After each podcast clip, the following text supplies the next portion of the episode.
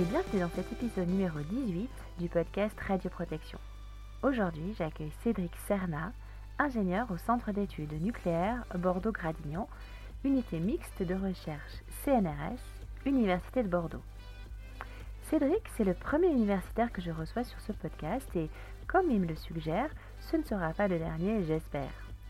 Nous discutons de la crise, bien sûr, mais aussi du laboratoire commun de recherche pour lequel il travaille et de la relation privilégiée qu'il a dans ce cadre avec la société Carmelec. Après des années d'études, sort enfin sur le marché le fruit de cette collaboration à un détecteur Béta innovant. Mais comment faire cette sortie dans ce contexte si particulier où tout prend du retard? Ce n'est pas simple. Alors nous parlons aussi du secteur de la recherche, dans cette période où les universités se sont arrêtées. Euh, nous parlons d'humanisation des, rela- des relations internationales, de bienveillance, mais aussi de concurrence dans ce, que, dans ce domaine qui est un enjeu stratégique pour les nations. Et enfin, nous pensons à nos jeunes qui entrent à l'université et à nos jeunes qui en sortent fraîchement diplômés. À nous, réseau Radioprotection, de relayer les demandes de stage et les propositions d'emploi.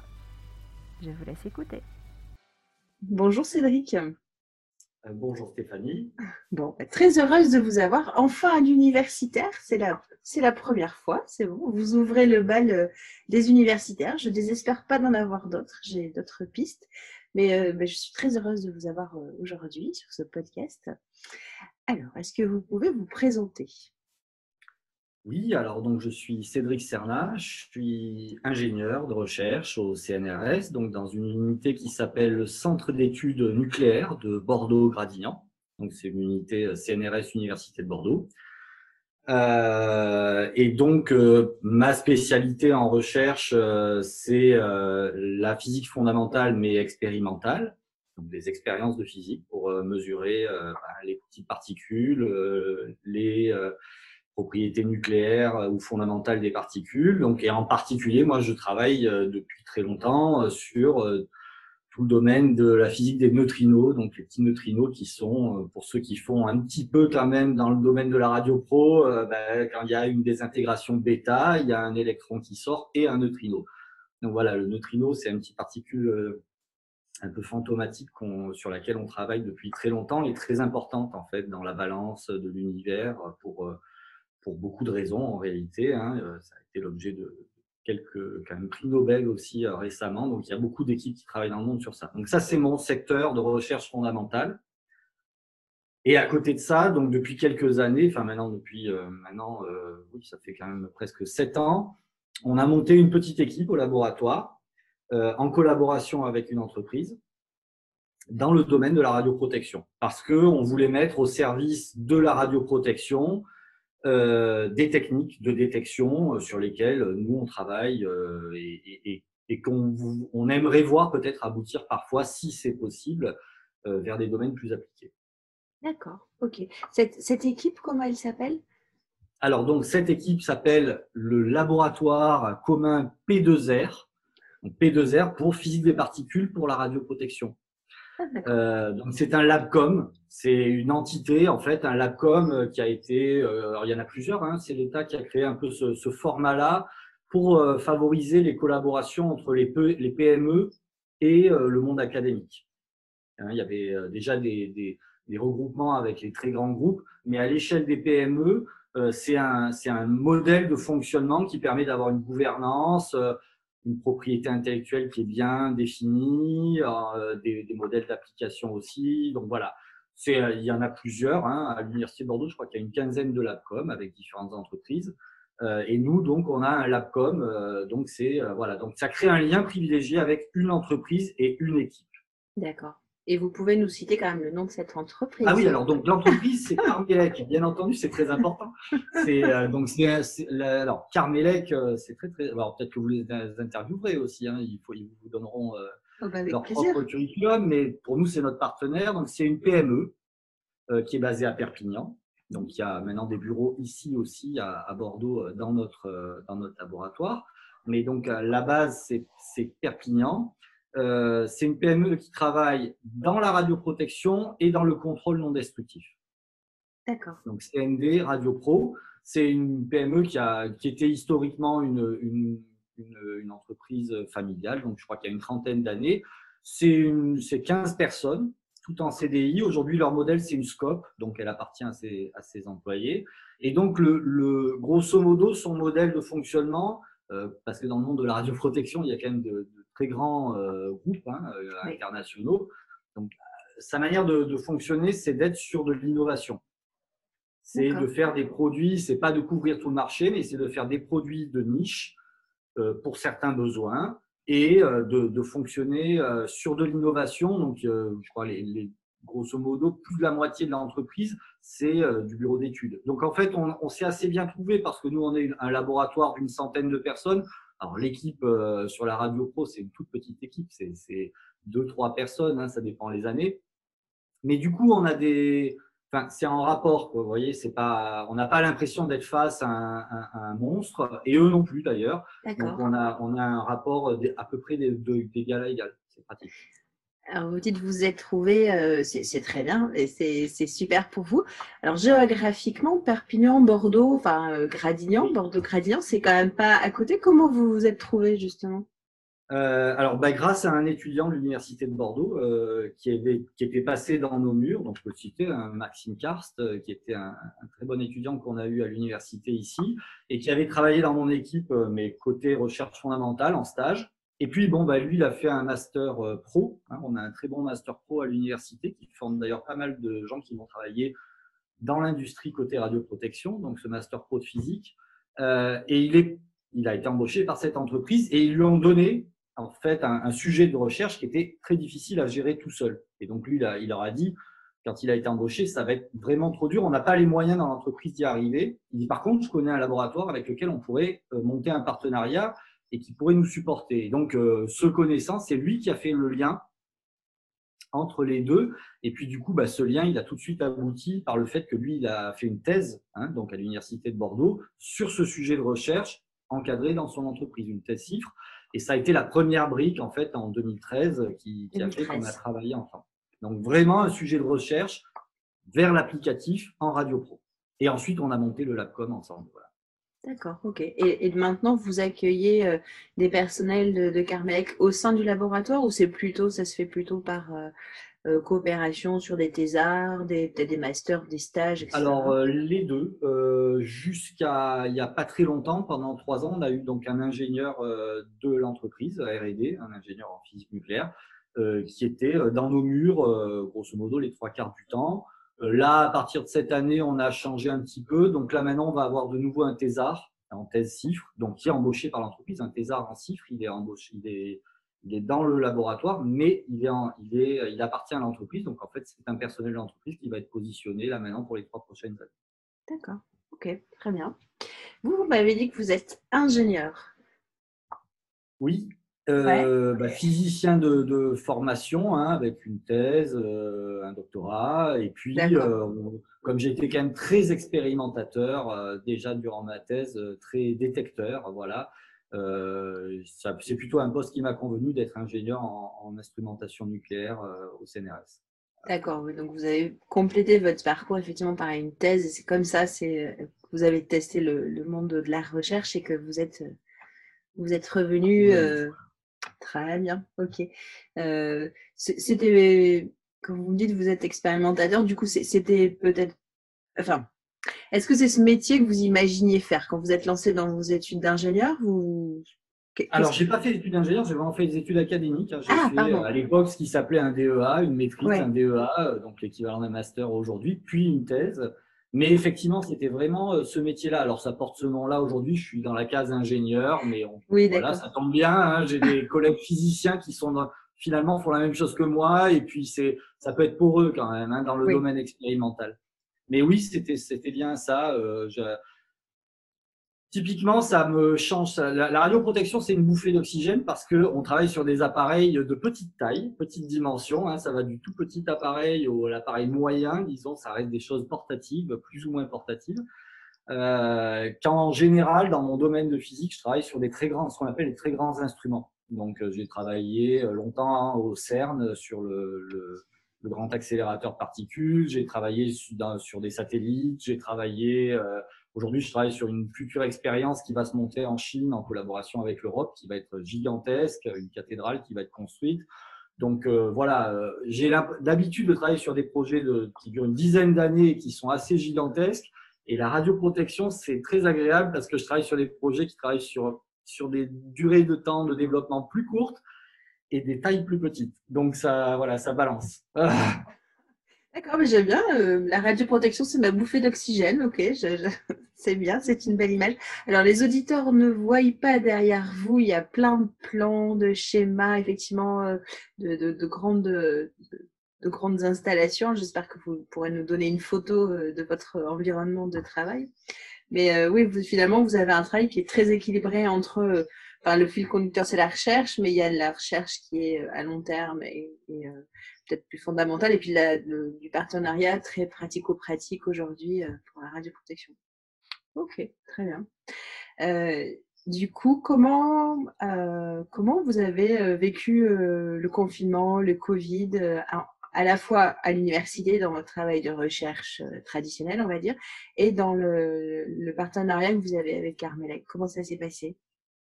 Oui, alors, ben, comme tout le monde, on a été euh, ben, frappé assez violemment par l'arrêt brutal des activités. Euh, alors, je dois vous dire que dans l'équipe de recherche dans laquelle on est, et puis quand même au laboratoire, euh, on travaille sur pas mal de collaborations internationales. Donc, on est en, en rapport quotidien avec des gens à l'international, et moi particulièrement en Chine. Hein, euh, je travaille principalement sur un projet euh, avec la Chine, et donc euh, je, on, on a vu arriver la vague chez eux. On était en rapport direct avec des gens euh, quasiment quotidiennement, hein, donc on se parle. Donc, globalement, on l'a, moi, en tout cas, dans l'équipe, on l'avait anticipé. C'est-à-dire, on n'a pas été surpris quand ça a été annoncé. Il n'y avait pas de, trop de paris là-dessus. Et globalement, trois semaines avant le confinement, on s'était mis en mode sauvegarde où euh, on listait le matériel à mettre en sauvegarde, euh, la manière de fonctionner dans les semaines à venir. On s'était réellement préparé euh, pour le confinement. Donc, on l'a plutôt bien, euh, bien encaissé. À part que, bien entendu, toutes les, tous les travaux expérimentaux qui sont conduits au laboratoire ont été arrêtés.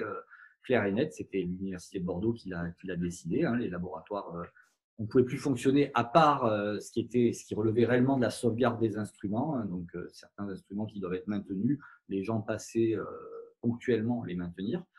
Mais le reste a été entièrement à l'arrêt. On a continué bon, une partie de nos travaux de recherche euh, qui peuvent se conduire à distance, hein, qui relèvent de réunions, de calculs, euh, de toutes ces choses-là qui se font sur, autour d'un ordinateur. Ben, les gens se sont mis en télétravail, mais avec toute la difficulté que ça représentait aussi pour tous. On est plutôt bien équipés en poste de travail, mais voilà, hein, chacun chez soi. Euh, tout le monde n'a pas forcément réellement les conditions d'un télétravail. Ça, c'est général à tout le monde. Hein. Donc bon, on a tenu le, le coup comme ça. Euh, maintenant, la, la, le, le, un moment difficile dans la gestion, c'était aussi le déconfinement, parce que euh, c'était, c'est plus difficile encore à gérer avec euh, des gens semi en télétravail. Quand on travaille en équipe, euh, arriver à réunir tout le monde, ça devient plus difficile en fait, euh, parfois, ou arriver à ce qu'un travail expérimental qui se fait avec deux, trois personnes euh, puisse se réaliser avec tout le monde, ou passe la main. Enfin, on arrive à avoir des pertes de temps qui sont assez gigantesques. Donc euh, le déconfinement immédiatement a été difficile. Maintenant, ça va, on a retrouvé un rythme. Voilà, le repos de l'été était bienvenu pour tout le monde, je crois. Et maintenant, on a retrouvé un rythme en espérant qu'on va tenir sur la rentrée. Oui, que ça sert maintenant, avec euh, avec Carmelec, avec l'entreprise, alors eux, bon, c'est une structure légère. Ils n'ont pas arrêté leur travail. Euh, eux, leur, leur principal secteur aujourd'hui de radioprotection, c'est l'électronucléaire, d'accord, d'accord. Enfin, c'est, c'est E D F et, et ce qui se passe en centrale. C'est un domaine qui ne s'est pas arrêté, hein, la fourniture d'énergie. Donc, la radioprotection qui va avec ne s'arrête pas non plus. Donc, la maintenance des appareils et tout ça, enfin, ils ont continué à travailler avec des gens en télétravail, le commerce, l'administration et puis euh, des gens euh, sur site aussi. Donc, ils avaient une légèreté, eux, euh, qui leur permettait de, gérer, enfin, voilà, de, de décider euh, en, en accord avec les règles de l'État ce qu'ils pouvaient faire et ils ont continué à travailler. Euh, je pense que maintenant ils prennent, comme beaucoup d'entreprises, euh, une vague où euh, voilà, euh, c'est difficile avec leurs distributeurs. Ils ont des, des baisses de chiffre d'affaires aussi. Euh, bien que ce soit des domaines qui ne s'arrêtent pas, il y a, il y a quand même un ralentissement général qui fait que c'est, c'est difficile pour tous. Voilà. D'accord. Euh, votre activité à vous, elle est répartie à quel pourcentage entre euh, euh, vraiment la partie, je, parce que je pense que vous faites un peu de modélisation quand même, vous avez de la partie ou traitement informatique oui, et, oui. Vous avez, et vous avez de la partie vraiment très euh, euh, mesure. Euh, oui. C'est quoi la répartition dans votre quotidien entre les deux ? Ça dépend. Alors, ça va pas être du quotidien, mais si on lit ça, on va être sur du moitié-moitié. Hein. D'accord. Je fais beaucoup de management à côté parce que je, ouais. je suis responsable de l'équipe internationale sur la partie recherche. Euh, mais après, on a vraiment euh, des équipes en électronique, en mesure, euh, en mesure, euh, en mesure sur faisceau, sur rayonnement, où on fait des mesures euh, quotidiennement. Donc, on descend dans les, dans les salles d'expérience, on travaille. Hein. Donc, euh, ouais. ça, c'est du moitié-moitié. Ouais. Donc, cette partie-là, mesure, c'est celle-ci qui, qui n'était pas oui. possible de maintenir pendant le confinement. Oui. Mais en fait, finalement, même la partie, euh, la partie euh, euh, programmation, simulation, et cetera, euh, même si vous êtes bien équipé euh, en, en informatique, ça devait être quand même compliqué parce que vous étiez, euh, je suppose, chez vous, pas forcément dans les laboratoires. Les, les, les, les, les communications n'étaient pas faciles, enfin, les... les le débit, si vous êtes plusieurs à la maison, on doit se partager le débit. Enfin, le débit, ça n'a pas dû être simple à maintenir comme euh, activité. Oui, oui, ça, pour, euh, bon, comme on l'a entendu, pour beaucoup de gens, et je l'ai constaté avec tous les gens de mon équipe ou moi-même, bah, effectivement, on avait tous des problèmes à tour de rôle de euh, qui avait euh, complètement consommé son forfait Internet, euh, qui avait toujours un mauvais réseau, euh, qui devait s'occuper de ses enfants et de leur, de leur enseignement. Euh, les conditions d'installation, et puis la motivation sur le long terme. Au début, il y a eu comme une espèce de… de, de, de tout le monde est monté au créneau, tout le monde a essayé d'être parfait, en fait. Hein, tout le monde a essayé d'être au top. Je, vraiment, je pense que ça a été général, on l'a beaucoup senti. Hein, tout le monde a essayé de s'occuper de sa famille, de son travail, de, de, de se préserver aussi, et cetera. Euh, au bout de quelques semaines, bah, bah, comme tous, ça commençait à être dur de maintenir le lien. On avait beau avoir des, des réunions, des chats, euh, des mails, des… Le, le reporting en réunion était de plus en plus difficile, enfin poussif, hein, c'était pas simple. Euh, et puis de sentir que les activités diminu- avaient vraiment diminué, qu'on commençait à avoir l'impact. À un moment, on n'avait plus rien à se mettre sous la dent. Hein, quand on ne travaille pas de manière physique et expérimentale, bah, au bout d'un moment, il manque des données, il manque… Euh, donc, on a beau essayer de se creuser la tête pour faire des choses, on, on commence à sentir qu'on prend du retard sur tout et on gère le retard, on gère le retard et, et c'était difficile, quoi, je pense, pour… pour les équipes, ça euh, okay. vraiment, ça a été une année, euh, bon, bah, comme dans beaucoup de domaines, mais ça a été une année vraiment très très particulière. Pour ça. Okay. Est-ce que euh, vous avez mis en place des nouvelles façons de travailler, alors notamment peut-être avec Carmelec? Est-ce que vous avez, euh, dans les relations que vous avez avec eux, de ce que vous pouviez leur apporter, est-ce que vous avez mis en place des nouvelles choses ou comment vous avez réussi à maintenir euh, un lien avec eux? Alors ça, c'est euh, c'est plutôt bien allé parce que bah, déjà, par défaut, ils sont à Perpignan et nous à Bordeaux, donc on est déjà dans des relations euh, épistolaires, j'allais dire, hein, de plein de manières. Donc euh, là-dessus, c'est allé, on a quand même des, des, des traits d'union qui sont très, très clairs. Effectivement, là aussi, on a payé le fait que, par exemple, il y avait des tests et des mesures à faire. On était en, en pleine phase de qualification d'un nouvel appareil de radioprotection euh, et donc ben, les laboratoires euh, agréés, hein, euh, n'accueillait plus de public, donc à un moment bah, c'est reporter tout ça, donc c'est comment on, on voilà ensuite comment on, on enchaîne le business avec ça, puisqu'on a à un moment on peut pas faire les tests, les mesures de qualification d'appareil, donc bah, on n'a pas de résultats à présenter au client, donc on reporte tout ça, le client comprend, mais à un moment c'est comme ça que tout commence à déraper, toute la chaîne d'approvisionnement commence à déraper tout doucement, quoi. Donc ça, ça a été euh, voilà la chose que ben on a gérée en, avec les nouvelles euh, disons hebdomadaires qu'on avait euh, des uns et des autres. Ok. Est-ce que vous avez eu euh, des soucis euh, alors pendant le confinement ou même peut-être a posteriori avec euh, euh, l'alimentation en pièces et l'électronique pour euh, Euh, monter euh, vos prototypes, euh, monter les chaînes euh, de mesure, parce que ce que j'ai l'impression c'est que quand même, alors je suis pas du tout une pro du, du milieu, mais ce que j'entends, ce que je comprends, c'est qu'il y a quand même beaucoup de pièces qui viennent euh, bah, de Chine notamment, et euh, est-ce que là, là-bas euh, l'impact a été un peu en amont, donc les, les usines se sont arrêtées. Est-ce que vous avez réussi à être, euh, vous, enfin l'université euh, et Carmelec, euh, Est-ce que vous avez pu continuer à être approvisionné en pièces? Oui, euh, là-dessus, enfin, en tout cas sur ce qui nous a concernés, euh, que ce soit sur le secteur recherche ou, ou applicatif, hein, euh, euh, ça c'est allé, hein, tout ce qui est arrivé euh, ben alors, dans nos échanges sur la, sur la partie euh, recherche hein, avec les Chinois, euh, ben, eux avaient été impactés avant. Donc, quand nous, on a été confinés, euh, la Chine a redémarré. Et on a des relations, bien sûr, avec les ambassades, avec, enfin, on a des liens… Euh, pour suivre ce qui se passe, pour avoir des informations euh, enfin, par tous les types de canaux, pour bien comprendre. Euh, donc, de ce côté-là, c'est allé. Alors, nous, par contre, ben, les laboratoires étant fermés, ils ont fait un effort hein, avec tout ce qui est pour réceptionner, pour pas que les choses se perdent à droite, ah, à oui. gauche. Enfin, oui. Il y a une logistique qui peut être colossale, même sur un secteur de recherche, c'est colossal, la, la logistique internationale. On a des, on est aidé, bien sûr, on est, il y a des services pour ça et les gens ont, ont justement, alors eux, ils ont été au… Au, au top, hein. C'est des gens qui ont, qui ont géré des arrivées de colis, euh, des choses qui n'étaient pas forcément tout à fait dans les clous pour euh, des réceptions de colis à la maison qui n'étaient pas autorisées, euh, des, euh, ou sur site hein, quand même, que les choses soient stockées correctement pour ne pas que les choses s'abîment éventuellement. Euh, bon voilà, le réseau de distribution même des, des transporteurs était aussi passablement perturbé en France. Donc, euh, mais ce qui arrivait, l'international arrivait. Euh, d'ailleurs, ben, on a aussi bénéficié à travers l'université euh, de notre réseau chinois de recherche qui a envoyé euh, plusieurs, euh, au tout début quand il y avait cette immense pénurie de masques, euh, nos collègues à Pékin nous ont envoyé euh, des centaines, enfin plusieurs milliers de masques euh, à répartir dans les laboratoires français. Okay. Euh, alors ça, c'était vraiment une initiative très personnelle hein, du, du directeur de laboratoire là-bas, mais… Euh, ils étaient limités aussi, ils n'avaient pas le droit parce que c'était pas du commerce, hein, c'était des envois euh, à titre gratuit. Euh, donc euh, ils en ils en bourraient, je sais plus, c'était quatre cents par, euh, par par par paquet. Ils nous faisaient des D H L, ça leur coûtait euh, beaucoup plus que que la valeur des masques.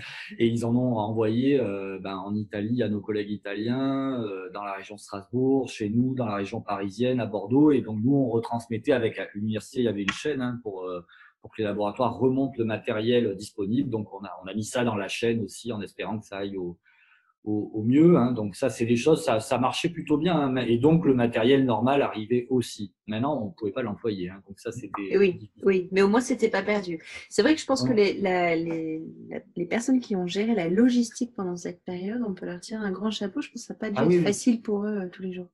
Alors, ce que vous me dites, là, ça demande quand même d'une grande solidarité… Euh, sur le secteur de la recherche au niveau international en fait, mais parce que vous avez forcément des liens euh, avec euh, beaucoup d'universités euh, dans le monde entier. Est-ce que cette période a renforcé les liens que vous avez avec ces laboratoires, avec ces personnes? Le fait de vivre cette période euh, incongrue, euh, enfin incongrue, je ne sais pas si c'est le terme, mais exceptionnelle et, et finalement tous…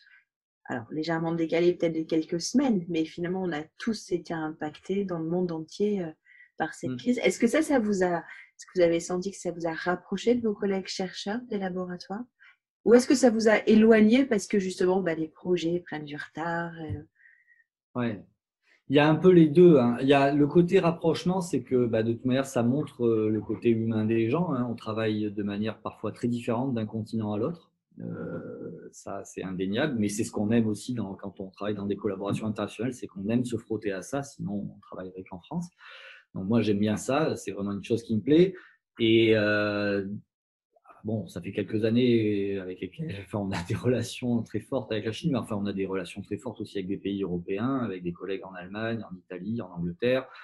Bon. Euh, clairement, ça renforce le côté humain, c'est-à-dire qu'on s'est tous rendu compte que les gens avaient les mêmes problèmes, c'est-à-dire que les gens en premier ils s'occupent de leur famille, c'est normal, euh, ils suivent leur boulot mais ils s'occupent en premier. Quand ça devient grave, euh, tout le monde se refocalise sur les choses essentielles et ça c'est hein, c'est comme pendant la guerre froide cette chanson de Sting euh, sur les sur les Russes qui, qui s'occupent de leurs enfants, c'est la même chose. Les gens sont humains, ils ont des problèmes familiaux et, et c'est les choses qui, qui sont en avant et donc ça. Ça rassure, hein, quelque part, parce qu'on avait des nouvelles internationales. Enfin, je comprends que les gens qui suivaient que l'information à travers euh, bah, les grands médias, euh, ce sont des nouvelles toujours graves, des nouvelles diplomatiques, des nouvelles militaires, des nouvelles, des nouvelles qui concernent la stratégie, en fait.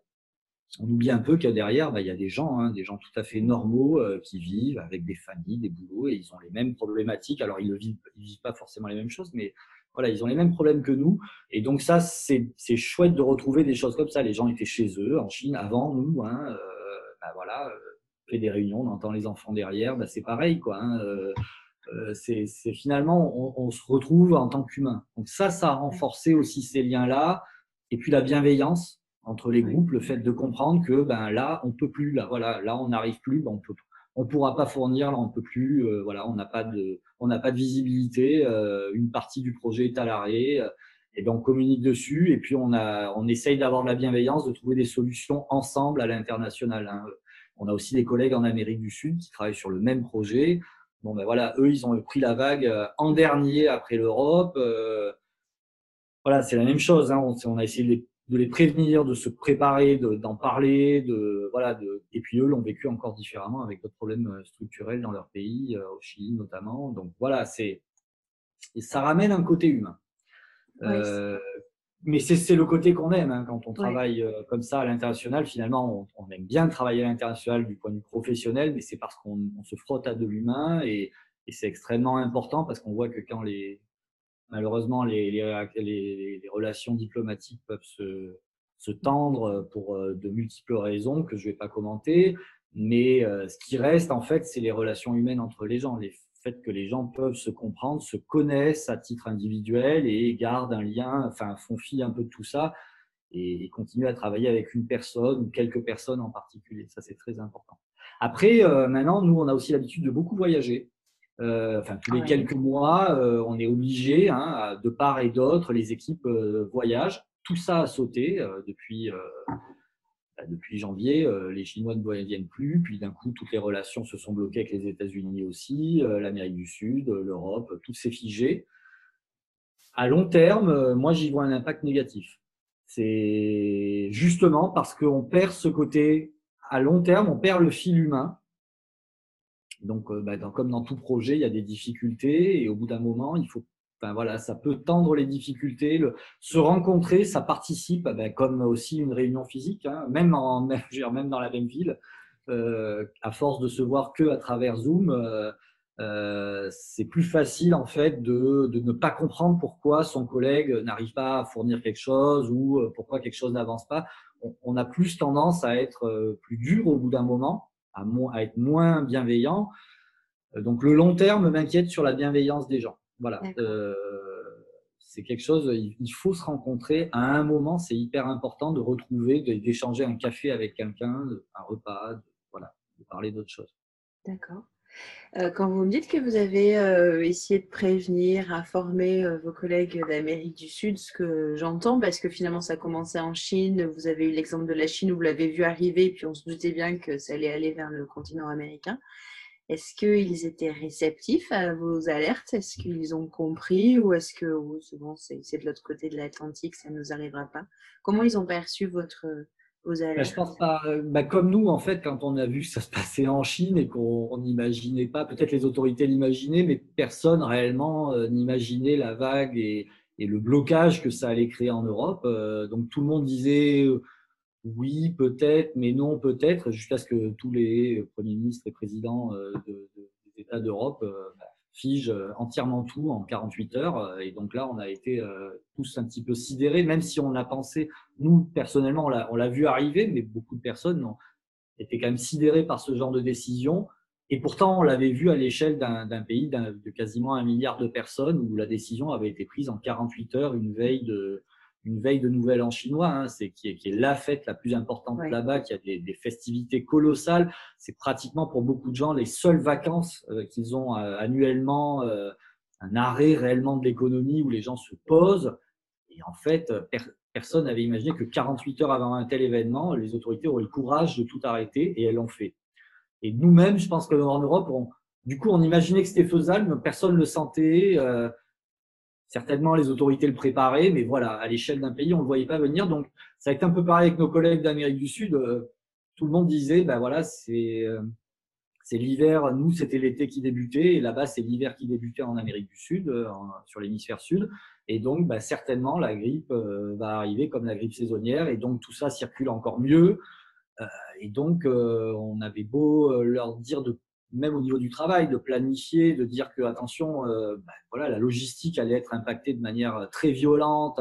On peut même nous envoyer des choses hein, par bateau. Enfin, que donc tout ça allait s'arrêter en quelques jours. Euh, c'est très difficile, je pense, pour les gens, de même en voyant l'exemple ailleurs, de se dire non, mais tant que ça tourne de, à, par la fenêtre, tant qu'on voit les choses qui fonctionnent, euh, on n'imagine pas, quoi, en fait, je pense.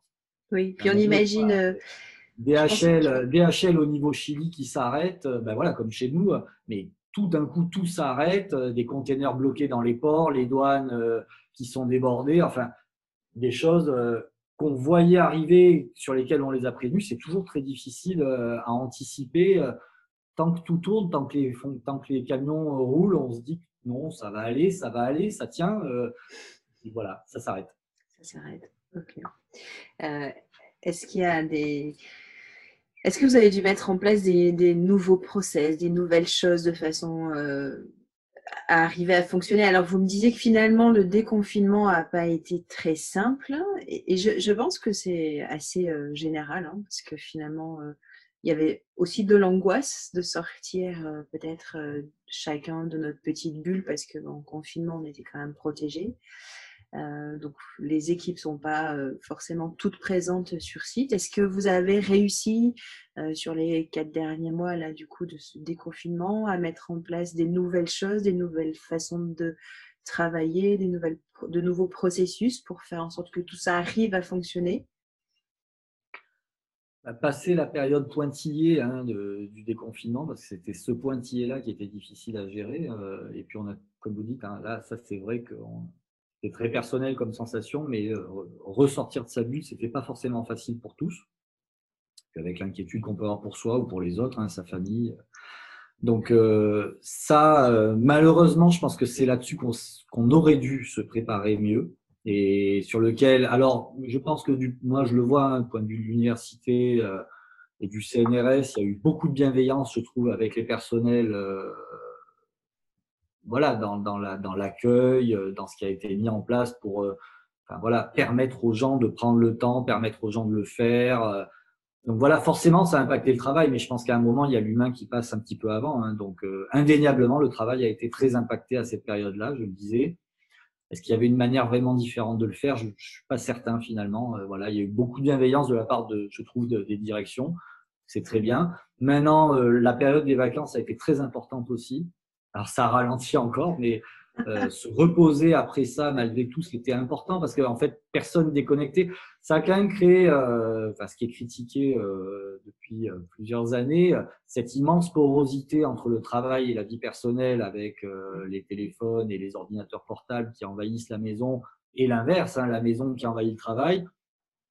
Là, tout le monde l'a vécu euh, de manière euh, vraiment… Euh, puissance dix, quoi. Je veux dire, tout le monde a été envahi chez soi, tout le monde a, a, a ramené au travail ses inquiétudes personnelles. Donc euh, ça, c'est quelque chose, euh, euh, je pense qu'il faudra maintenant, voilà, j'entends partout, y compris au C N R S, qu'on euh, va élargir le télétravail, euh, élargir ce cadre-là. On l'entend dans des, dans des grands groupes internationaux aussi, qui euh, permettent à tous leurs employés d'être en télétravail. Je pense que ça, il va falloir être très vigilant sur ce que ça veut dire. Euh, C'est peut-être du confort pour les gens. Ça, normalement, le télétravail, c'est la base de ça. C'est moins de transport. Il y a quand même des, des gens qui sont très impactés dans des, dans des régions très denses en population. Voilà, il va falloir être vigilant à, à l'impact que ça va avoir dans les familles à un moment d'être très en télétravail, d'être toujours en porosité. Euh, comment on se prépare à ça, comment on, le, comment on le gère sur le long terme. Forcément, on va découvrir des choses. Ouais. Alors, on n'a pas mis en place, nous, pour répondre à notre question, spécialement de processus par rapport à ça. On discute avec, sur le télétravail, maintenant, la nouvelle vague de télétravail qu'il va y avoir. Euh, mais euh, voilà, maintenant, je pense qu'on essaye tous. Aujourd'hui, là, la rentrée septembre, c'est de reprendre un rythme, de, de re, rééchelonner nos échéances internationales, euh, rééchelonner nos, nos, nos, nos, nos livrables, Pour, pour retravailler, remettre tous les services en fonctionnement. Euh, je pense que des sociétés comme Carmelec, maintenant, eux aussi, euh, ils doivent euh, ré, réavaler cette vague, bien que ce soit le moment un peu difficile. Hein. Il y a, il y a encore des entreprises qui, où il y a beaucoup de gens en télétravail, des distributeurs. Donc eux-mêmes, voilà, on est, on, est, on est de nouveau sur la ligne droite, là où on rend un nouvel appareil de radioprotection très intéressant sur lequel j'aimerais dire un mot. Mais et, oui, euh, oui, mais donc, euh, mais ça, voilà, il faut arriver à, à finir toutes ces choses-là, rendre les livrables, remettre un calendrier réaliste, ouais, tout en étant vigilant sur ce qui peut se produire. Tout le monde nous dit d'être vigilant, on est vigilant. Oui, c'est le calendrier réaliste. C'est le, le terme est important parce que je pense qu'on a tous envie de repartir comme avant, mais en oui. fait, on ne peut pas. On peut pas. Non. Et est-ce que vous sentez de l'inquiétude là à la rentrée? euh, Parce que c'est vrai qu'il y a eu plusieurs phases. Il y a eu le déconfinement. Bon, on, je pense qu'on a pensé que euh, rapidement on allait revenir comme avant, mais on s'est vite aperçu que ce n'était pas possible. Donc il y a eu peut-être beaucoup d'inquiétude, beaucoup de tâtonnements sur la mise en œuvre. Après, il y a eu les périodes de congé où chacun est parti. Donc pendant on peut dire un mois et demi, peut-être, tout était retourné à fonctionner au ralenti. Là, on est sur la période de rentrée. Puis j'aimerais bien qu'on parle aussi des étudiants, si vous voulez, euh, dans un petit moment, comment vous envisagez, enfin comment ouais, vous envisagez la chose. Mais est-ce que vous, au sein du labo, ou est-ce que au sein euh, du laboratoire commun, enfin, de votre partie recherche, pardon, et laboratoire commun, est-ce que cette période de rentrée, vous sentez une certaine inquiétude? Est-ce que vous sentez, euh, euh, voilà, quand vous parlez de remettre euh, des calendriers, de livrables réalistes? Euh, c'est important, ouais, ce mot réalisme. En même temps, c'est compliqué parce qu'on ne sait pas ce qui nous attend, on ne sait pas trop comment tout ça va se passer. Co- comment vous vous sentez là cette période vous ? Oui, non, vraiment, oui, c'est effectivement difficile. Euh, en plus, bon, alors, on est en septembre. Euh, alors, dans le monde académique, euh, alors c'est aussi le cas dans, dans le monde du privé, mais dans le monde académique aussi, on a des, des crédits annuels. Donc, on a des, des, un, une fin d'exercice financier qui arrive à la fin de l'année. Donc, ça veut dire qu'aussi, parce qu'on veut réaliser techniquement, euh, il faut maintenant euh, le réaliser, ou alors il faut réellement dire dès maintenant ce qu'on ne pourra pas réaliser pour que les crédits soient utilisés au mieux, hein, aussi euh, dans la recherche. Donc les crédits reportés l'année d'après ou re- renvoyés sur autre chose, sur d'autres, d'autres projets qui peuvent se réaliser quand, quand certains sont plus impactés. Donc réellement, ça c'est l'inquiétude des gens aujourd'hui, c'est euh, les trois prochains mois, comment gérer réellement, voilà, ce qui est réalisable en équipe, en espérant au mieux qu'il n'y ait pas non plus de reconfinement, mais ce qui est réalisable, euh, donc comment on, voilà, réellement avec les gens qui sont disponibles et les, les moyens techniques qu'on a, euh, remettre des priorités et tout ce qui ne peut pas être fait, tout de suite l'anticiper pour ben, mieux affecter des crédits, mieux affecter des personnels aussi, faire qu'on ne soit pas dans l'urgence, hein, toujours de oui. travail. Parce que là, sinon, ça va… Voilà, suite à une période où tout le monde était en train de se dire comment je fais pour travailler, si maintenant on est dans l'urgence du travail où on est toujours en retard tous les matins, ça c'est pas gérable non plus psychologiquement pour les gens. On peut pas être en retard tous les matins en arrivant au travail. Donc euh, ok, on a tous pris six mois de retard, enfin pas forcément six mois, mais on a tous pris du retard pendant six mois. Maintenant il faut qu'on puisse travailler tous les matins en sachant ce qu'on a à faire correctement euh, et que ce soit gérable, quoi. Ça c'est c'est vraiment important ça. Mais maintenant, c'est pas simple, notamment pour la partie recherche, parce que tous les pays n'ont pas redémarré à la même vitesse. Nos collègues chinois, eux, repartent sur des chapeaux de roue. Ah ouais, d'accord, ok. Ils sont repartis sur des chapeaux de roue.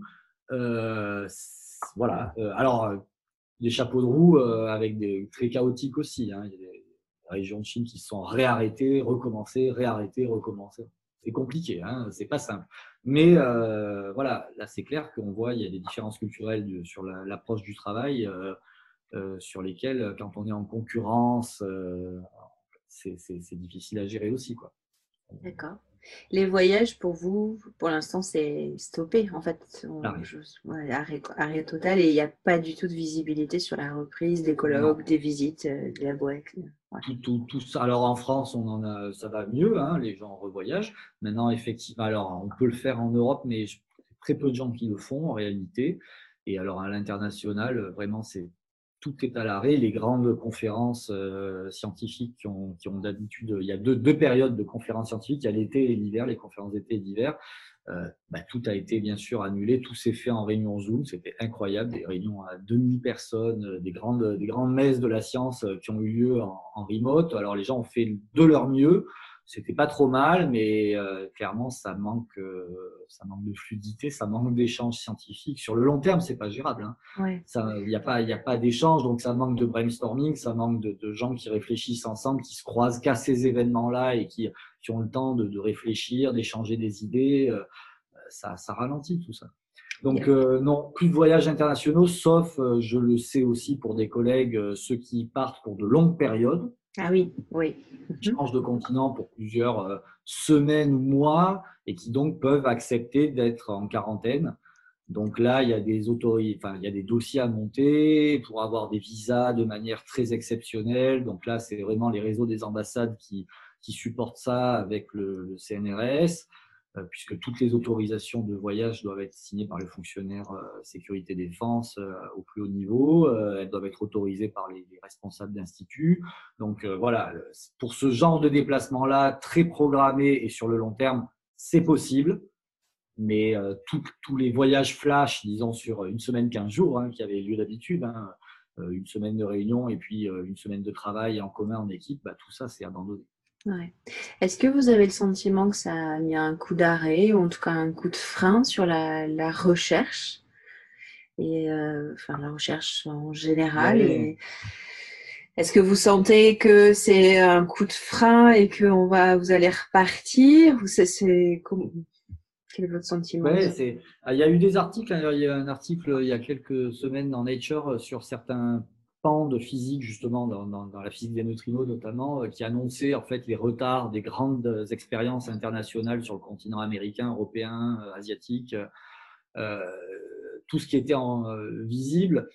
Euh, oui, forcément, forcément, hein, ça va, tout le monde va prendre, et c'est difficile de dire quoi aujourd'hui. Euh, aujourd'hui, on peut dire à combien on en est de retard, mais qu'est-ce que ce sera dans quelques mois? Euh, dans six mois, dans un an, de combien sera ce retard, c'est très difficile à dire.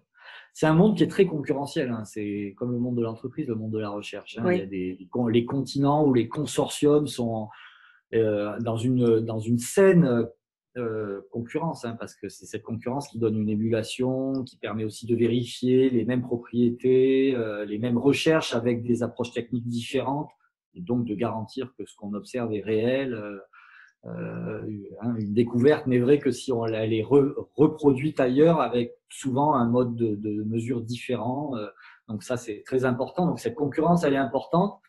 Tout le monde prend du retard. Euh, bon, voilà. Euh, ce que je retiens quand même, c'est, du coup, c'est que finalement, ça, c'est, cet épisode euh, a humanisé quand même quelque part vos relations et, et peut-être vos relations euh, internationales parce que ben, en fait vous euh, enfin, bon, même si on le sait, et ben en fait on fait des réunions euh, peut-être avec votre collègue chinois et sa famille à côté, ses enfants parce qu'on est tous chez nous euh, avec les enfants, mais en même temps ça a mis une espèce de compétition, concurrence euh, sur euh, l'avancée. En fait c'est, on, on est sur les oui. deux tableaux là. Ouais, okay. Exactement. C'est pas simple. Non. Bon, on va rester sur l'humanisation des, des, des, des relations. Vous vouliez dire un mot sur euh, votre projet actuel avec Carmelec ? Oui, alors on en a plusieurs, mais on en a un là qui aboutit, donc on est quand même heureux parce que c'est des… Enfin, pour parler de l'applicatif, c'est toujours, euh, c'est toujours un peu compliqué aussi, c'est-à-dire que parfois la partie R et D, la partie recherche se fait… Euh, Euh, sur quelques années, mais après il y a cette espèce de, avant de, d'arriver à basculer vers un produit qui est réellement euh, commercial, euh, c'est-à-dire robuste, euh, éprouvé, et cetera. Euh, il, y a, il, y a, il se passe encore quelques années et c'est cette vallée de la mort la fois qui est, qui est difficile à, à traverser. Et là on arrive au bout de la vallée de la mort, donc on est content. On avait fait une belle innovation il y a quelques années euh, ensemble avec Carmelec, sur de la détection béta, donc pour tous ceux qui nous écoutent et qui cherchent de la détection béta sur FASIC, euh, on avait fait une belle innovation en recherche, mais pour transformer ça en produit réellement euh, disponible, euh, eh ben ça a nécessité encore pas mal d'années de développement. Et donc là, on va avec Car- Carmelec va sortir, euh, je pense d'ici la fin de l'année maintenant, un, un un contaminamètre de chantier, un contaminamètre bêta surfacique. D'accord. Euh, euh, vraiment intéressant, je trouve, euh, parce qu'il va être euh, adaptable à toutes les situations. Il a une belle surface, c'est cent centimètres carrés, c'est dix par dix, la surface. Mmh. On, un appareil euh, donc, qu'on tient en main, qu'on déplace pour chercher sur soi ou sur le chantier euh, euh, des contaminations euh, potentielles. Et pour lesquels, qui va surtout, qui a la particularité, qui va travailler, quel que soit, enfin, quel que soit entre parenthèses, il y aura des specs, mais dans des ambiances gamma très différentes. Donc, on peut être en ambiance gamma soutenue, variable, même s'il y a des ambiances de gamma variables. L'appareil bêta, lui, il reste transparent. En tout cas, il y a des modes de fonctionnement avec l'algorithmique qui permettent d'être d'être transparent au gamma, et de ne regarder que des contaminations bêta extrêmement faibles. Alors, selon, la, selon ce qui se passe en environnement gamma autour, ça ira de zéro virgule quatre becquerel par centimètre carré à quelques becquerels par centimètre carré de, de sensibilité. D'accord. Pour des ambiances gamma qui seront bah, de l'ambiance à euh, euh, de plusieurs dizaines de microsieverts par heure. Donc, euh, c'est un, un appareil, je pense, c'est un trou aujourd'hui, enfin, c'est pas que je pense, je le sais, c'est un trou dans la raquette aujourd'hui de la radioprotection en général. Euh, il n'y avait pas d'appareil qui était capable de faire ça sans s'affoler, sans se mettre en rade, sans donner des mesures fausses. Et là, on a un appareil qui, qui réellement permet de le faire. Euh, et voilà, donc c'est pas mal d'années de recherche et ensuite de transfert euh, dans l'industrie. Donc euh, voilà, on va avoir un appareil qui s'appelle Echo et qui va sortir euh, euh, cet automne et qui est voilà, donc on en est plutôt fiers parce que c'est notre premier bébé. Nous côté recherche, Carmelec, ils ont déjà fait d'autres innovations, mais nous c'est notre premier bébé de recherche qui se transfère euh, oui. vraiment euh, jusqu'au commerce. Alors, on en a d'autres, mais voilà, il y a des états de recherche qui sont très amont, euh, des choses qui sont toujours à l'état de, de test, très prometteuses, mais on sait qu'arriver jusqu'au bout de, de la chaîne et vendre quelque chose, c'est c'est pas simple. Donc, euh, voilà, quand on y arrive et qu'on sait qu'on a fait, on a contribué hein, nous-mêmes euh, par une petite brique euh, là-dedans d'innovation, de, de, ben, on est, on, voilà, c'est le but de tout ça quand même. Hein. Ouais, la, la partie innovation que vous, sur laquelle vous, vous avez travaillé, c'est vraiment sur le fait de le rendre aveugle au gamma, en fait. Oui, ouais, ouais, ouais, c'est vraiment ça. Le côté euh, grande sensibilité euh, euh, bêta, mais vraiment, avec, c'était vraiment le cahier des charges initial, c'est euh, travailler dans des ouragans, euh, des orages de gamma qui passent euh, avec des variations hein, potentielles, hein, une porte qui s'ouvre, un coin… Quelque chose, une source qui passe à proximité ou une personne qui se déplace et qui donc euh, a un angle solide différent par rapport à une potentielle source gamma et qui continue à mesurer sa surface de bêta euh, euh, en toute sécurité. Et euh, l'appareil en plus a la, la capacité de dire en fait si ça marche plus, enfin si c'est plus possible parce que justement euh, euh, y a trop de variations ou trop de, trop de, trop de, trop d'impact gamma. Il se met lui-même en, en sécurité et l'indique à l'utilisateur. L'utilisateur, par rapport à sa sécurité et à la sécurité du chantier sur lequel il est, euh, c'est vraiment une garantie supplémentaire. C'est-à-dire, soit ça mesure et on sait que la mesure est juste, soit ça ne mesure plus et ça l'indique. C'est-à-dire oui. qu'on n'a pas une mesure fausse. Hein. On ne laisse oui. pas passer des choses euh, euh, à l'envers. Ouais. On vous sent… On vous sent très fiers d'être arrivés euh, au bout de ce, ce cycle. Alors, la, la vallée de la mort, je, enfin, de cette période de vallée de mort, enfin, voilà, de, je sais pas si c'est le… Bon, après, c'est un joli endroit, mais, mais on vous sent, oui. euh, on vous sent fiers quand même, voilà. Ben oui, euh, ben, le travail de beaucoup de gens, hein, euh, ben, cet étudiant en thèse d'abord, donc une première thèse, et puis ensuite euh, des ingénieurs derrière. Donc, c'est vraiment plusieurs personnes qui se sont passées… Euh, le relais sur plusieurs années pour arriver vraiment tout au bout de, de, de ce projet. Donc, c'est voilà, c'est c'est important. C'est important d'arriver, de voir des choses qui aboutissent. Voilà.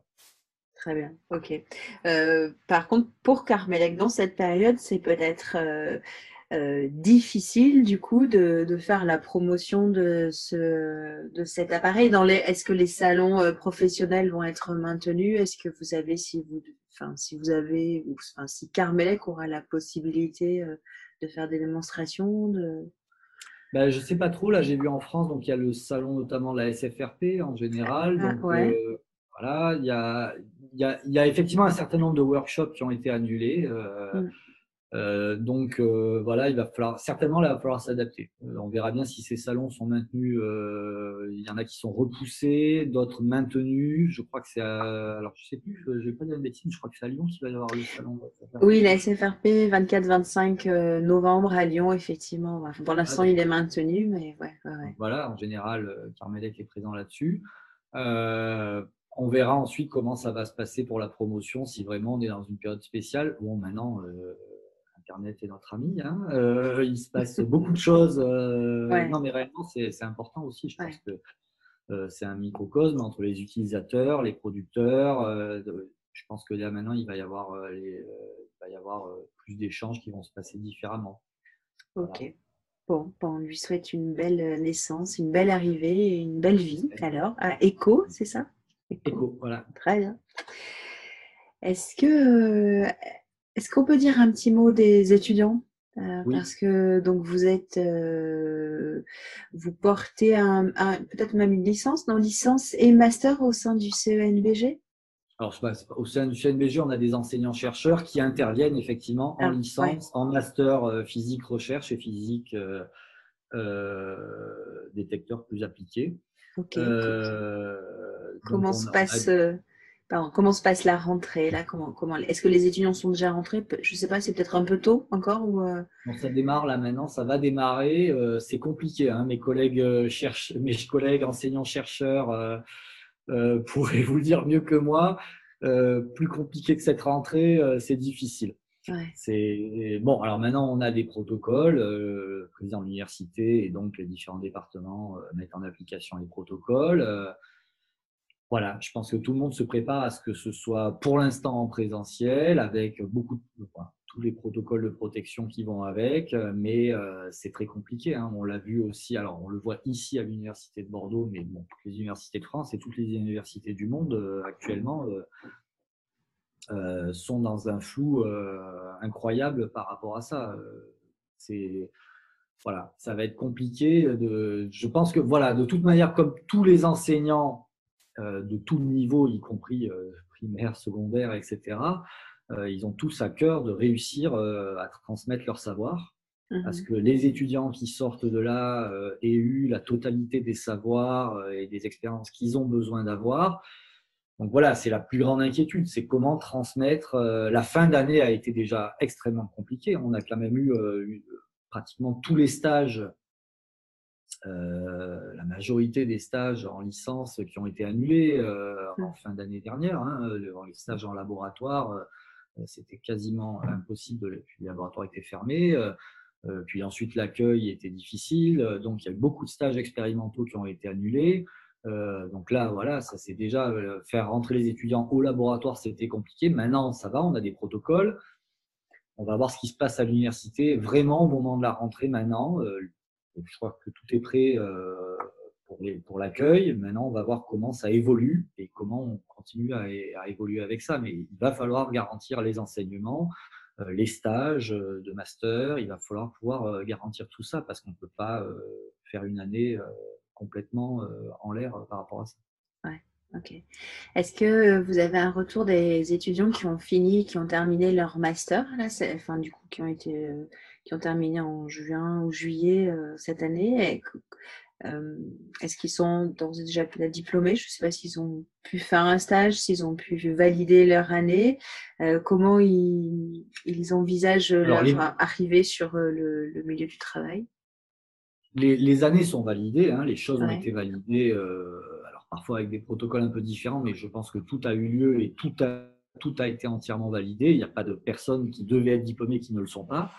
Euh, les derniers, c'est septembre. Là, il y a encore des, des, des, des vagues de diplômes en, en septembre là, pour, la, pour la fin de, de la validation de certains stages en alternance, hein, pour lesquels les étudiants travaillent jusque l'été aussi. Beaucoup de stages ont lieu aussi en entreprise, donc euh, là aussi les entreprises qui ont pu euh, accueillir l'ont fait, ou alors ont on, on trouvé des activités en télétravail. Donc les gens ont quand même pu euh, terminer, euh, tant bien que mal, leur, leur, leur formation. Alors ces étudiants-là, euh, euh, pour ceux qui terminaient vraiment leur master, euh, je, j'espère que donc ils vont pas être trop impactés aussi par la, la baisse euh, du, du volume d'activité dans, dans, dans, pour ceux qui partaient vers des entreprises. Ça, c'est effectivement très compliqué. Il faut savoir aussi que pour tous ceux qui étaient… Euh, il y a beaucoup de contrats, notamment tous les contrats de thèse euh, qui devaient terminer. Euh, il y a eu, euh, donc l'État a mis en place, enfin la majorité des agences de financement de thèse ont mis en place des prolongations, d'accord, mmh. euh, de quelques mois. Euh, donc euh, il y a eu des demandes qui ont été faites pour que la, la... aucun étudiant ne se retrouve réellement dans une difficulté où euh, son financement, euh, notamment de thèse ou de recherche, s'arrête brutalement et que donc euh, il ne puisse plus subvenir et terminer son, son, son diplôme sur lequel il travaille depuis des années. Donc là-dessus, il y a des prolongements de financement qui permettent de, de, de, de rallonger. Ça se passe en France, mais ailleurs aussi. Hein, donc ça, c'est très important. Euh, voilà, il y a ceux qui vont débuter maintenant aussi. Euh, voilà, nous, on accueille des thésards aussi au laboratoire. Donc euh, ceux qui ont terminé des masters qui, on a, sur lesquels on accueille des thésards, c'est très important aussi qu'on arrive euh, à les accueillir. Hein. Certains ont fait des stages en télétravail, des stages de, de fin de master en recherche, en télétravail. On les... Ils n'ont pas eu le temps de voir réellement ce qu'était un laboratoire euh, et ce qu'était un travail en laboratoire. Euh, ils sont diplômés, ils vont rentrer maintenant en laboratoire pour faire des, des travaux de thèse. Ça va être maintenant qu'il faut les accueillir, quoi. Alors que c'est une phase qui peut avoir lieu en amont. Oui, ok, très bien. Bon, je, je sais qu'on voit passer quand même sur les réseaux des, des offres d'emploi. Donc, on, je, je m'emploie à les relayer un maximum, oui, pour que ces jeunes oui. ne soient pas trop… impactés et qu'ils arrivent à trouver leur place malgré les circonstances actuelles. Ok. Bon, est-ce que vous voulez euh, nous dire un dernier mot? Est-ce que vous voulez partager quelque chose avec nous? euh, Quelque chose que vous avez découvert pendant le confinement, pendant la période de déconfinement? Ou est-ce qu'une eh actualité… Ben, j'ai découvert... Euh... j'ai découvert votre réseau. Ah, euh, c'est où j'ai découvert. Et en fait, non, mais c'est vrai que le réseau de radioprotection sur LinkedIn, c'était… Euh, voilà, parce que peut-être j'ai pris plus le temps aussi de, ouais. de regarder euh, ce qui se passait euh, sur LinkedIn. Et puis, euh, bah, du coup, bah, j'ai découvert votre réseau. C'est pas mal, je trouve, de se mettre en rapport les uns les autres. Euh, bah, voilà, mmh. Si j'étais preneur académique, tant mieux. Bah, j'espère pas ouais. être le dernier. Hein, je, je bah, oui. qu'il y a d'autres équipes qui travaillent au C N R S, au C E A, sur des… sur des aspects de recherche, hein. Donc je pense que ça, il n'y a, a pas de problème, les gens travaillent. Donc, euh, bah, c'est bien d'être en rapport avec les industriels, avec les utilisateurs. Ouais. On essaye déjà de le faire, hein. On est déjà en rapport euh, autrement, mais bah, voilà, ça fait un réseau et le réseau, bah, à l'échelle de la France, il n'est pas très grand, donc ça permet, euh, je pense, assez rapidement de, de connaître qui est qui ou de, de, de toujours avoir une personne en écho qui peut euh, connaître quelqu'un d'autre. Donc ça, c'est… Enfin, c'est important hein, d'être complémentaire. La concurrence, c'est bien, mais la complémentarité, je pense, entre les différents acteurs, c'est vraiment très important aussi. Oui, oui, tout à fait. Mais vous voyez, voici, c'est le confinement qui m'a fait redécouvrir LinkedIn, que je n'utilisais vraiment que comme ça. Et finalement, ben, on découvre plein de personnes et voilà, on a fait connaissance par LinkedIn et, et c'est chouette. C'est chouette parce que j'espère juste qu'un jour, on arrivera tous à se voir autour d'un café, lors d'un colloque. Euh, voilà. Bah oui, chose de... arriver. Bon, on est à Bordeaux. Ouais. Hein, nous, oui, on devrait pouvoir… événement à se croiser. On devrait pouvoir y arriver, effectivement. Bon, merci Cédric pour euh, cet échange euh, très intéressant sur euh, l'internationalité euh, que vous nous avez euh, apportée. Et puis, euh, je vous souhaite bon courage pour la suite. Merci beaucoup Stéphanie. Au revoir. Merci. Au revoir. Merci à tous, chers auditeurs, toujours plus nombreux. Si le podcast vous plaît, si cet épisode vous plaît, la meilleure reconnaissance que vous pourrez me faire, c'est de le noter par cinq petites étoiles sur la plateforme d'écoute que vous utilisez et de laisser un commentaire bienveillant bien sûr. Je vous dis à très vite.